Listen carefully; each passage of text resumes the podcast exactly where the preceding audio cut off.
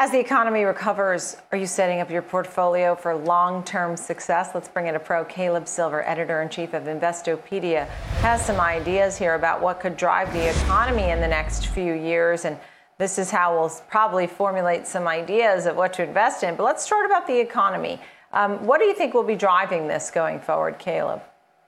Good to be with you. And Sean alluded to it. We're going to have higher interest rates. They're coming. The Fed says they're not touching them until 2023, but real interest rates are already climbing. We see the yields in the 10 year. We're seeing higher interest rates across a lot of different consumer categories. That's a reality, even though the Fed says it's not moving until 2023. Watch other rates. That's something significant to watch because it does affect sectors, as Sean just described. We're going to get a lot more government spending. I say two to three years. It could be eight years if Biden is able to pass this bill. More government spending means a lot more money into the system. That usually bleeds down to other sectors, those that are related to the economy, infrastructure, green energy, of course, that's going to be a big deal. And higher corporate tax rates are coming one way or the other. We've got to pay for this spending bill, but we're going to have to do it probably with corporate taxes, maybe taxes, uh, higher taxes on individuals earning more than $400,000 a year. So higher taxes do impact the bottom lines of companies no matter what, especially technology and growth companies that are not into that profit cycle yet, but are borrowing against their future. That could hurt them in the long run. So be prepared for that. Yeah, and that's what we've seen. I mean, we've seen as yields have been on the rise on those days where the bond yields will move higher, we do in fact see selling in the NASDAQ and some of the tech companies, and that's been the story of 2021. As we talk about the drivers for the economy, and you mentioned some great ideas there, we're looking at this infrastructure plan, and it's been breaking news, of course, and so we'll get more and more details. But we think about opportunities. Um, you mentioned electric vehicles, clean energy, um, technology. Those certainly seem to be some ideas. I mean, what areas do you think investors should look at for some opportunities?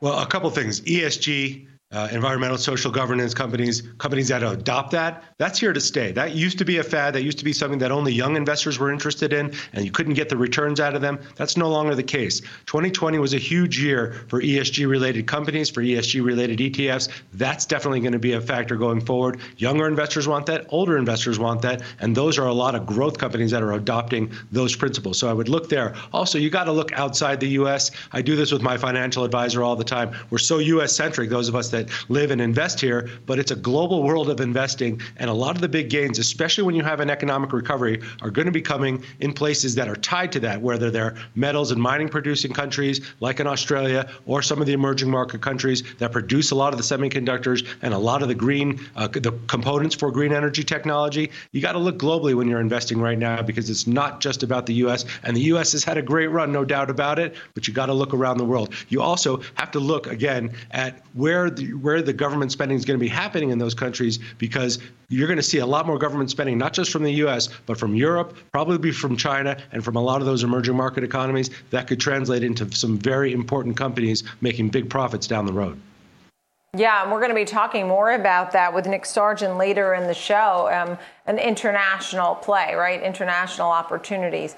E- ESG ETFs, I agree with you um, this has become quite the popular trade. When you think about what's been going on, I'm sure when you do your surveys there at Investopedia, you see a lot of people asking some of these questions, right? Yeah, they want to know all about it. They want to know what companies are the most, uh, who are adopting it the most. And actually, if you look at the list, it looks a lot like the NASDAQ 100. A lot of the biggest companies are also big ESG adopters, but there's also some niche companies that are into that. So investors of all ages, again, want that. They're looking for to invest where their heart is and where their morality and their ethics are. So you're going to see big moves in that sector continue to grow over time, and you're going to see more ETFs attacking that sector as well. It's been a huge year for ETF issuance and for asset assets under management. Expect that to continue in 21, 22. At some point, the ESG mutual fund uh, seesaw will tilt in the favor of, e- of ETFs, and ESG is going to be a big part of that. Mm, yeah, a lot of the tech names and um, definitely more aware as they as they create new companies. They're more aware of ESG. Um, no doubt. I don't know. You feel free to name some names if you hear a lot of folks that have been talking about some of that. I know you have a lot of surveys and you have new traders, right, um, asking a lot of questions and maybe making some mistakes as well. Have you noticed that? Yeah, sure. We all do when we're new to the game. But so many new investors and traders joined the stock market as participants in 2020 for whatever reason. They were home, they were out of work, they had stimulus checks, there was no sports, whatever the reason. More than 10 million new investors and traders joined the market. And when you're new, and a lot of these folks are self taught, we thought a lot of them would be younger. A lot of them are actually Gen X, you know, middle age and above, who are starting to invest for the first time. And a lot of them are self taught. They're teaching themselves how to do it, 75% or more more said they were teaching themselves how to do it, but they're extremely active, t- turning over 20% of their portfolio in a month, which is a lot. If you're trading, that's one thing, but if you're investing for the long term, that's a lot of turnover. And they're not building into positions, they're buying stocks, trying to buy them low, trying to sell them high, trying to time the market. We always say, and I know you know this, Nicole, time in the market is better than timing the market. Well, these folks that are new are just learning that for the first time. So those are mistakes they make. Some have even traded on margin, not knowing what they're doing, have gotten burn. We asked folks if they'd made money this year. 85% admitted to making some money. It was hard not to make money in 2020 in the last 12 months, but uh, about 53% actually admitted to losing money. And it was hard to lose money unless you were trying to trade in and out of stocks and didn't know what you were doing. So folks were learning lessons for the first time. But again, it was not 22 year olds sitting in the den home from school with nothing else to do. These are folks, mid career, middle aged folks by and large, who are trying to invest and grow their wealth for the first time uh, officially and they started to do that this year. So we, we got great results from that survey, and it's on our site right now.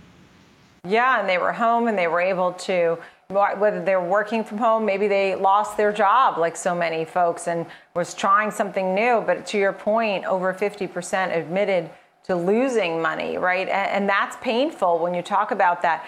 When you talk about reaching goals, goals for 10 or more years, what are some final takeaways and things that you think that, I mean, certainly don't try and time the market, right?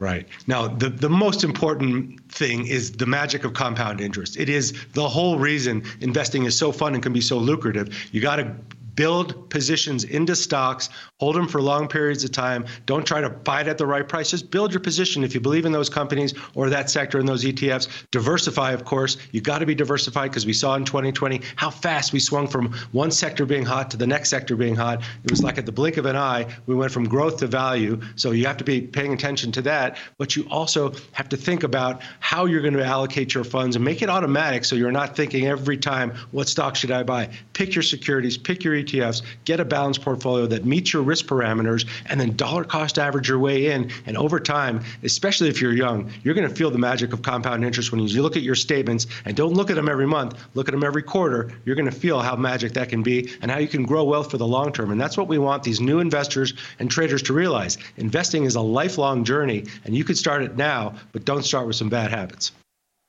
Right, and don't be too reactive, as you said. Uh, you really need to have some patience with this. It, it is hard. It's a very hard thing, especially when you're self taught, which a lot of people are learning the hard way. But it's exciting, it's, especially when you're making some money. Caleb's, uh, Caleb, Caleb Silver, editor in chief, Investopedia. Thank you.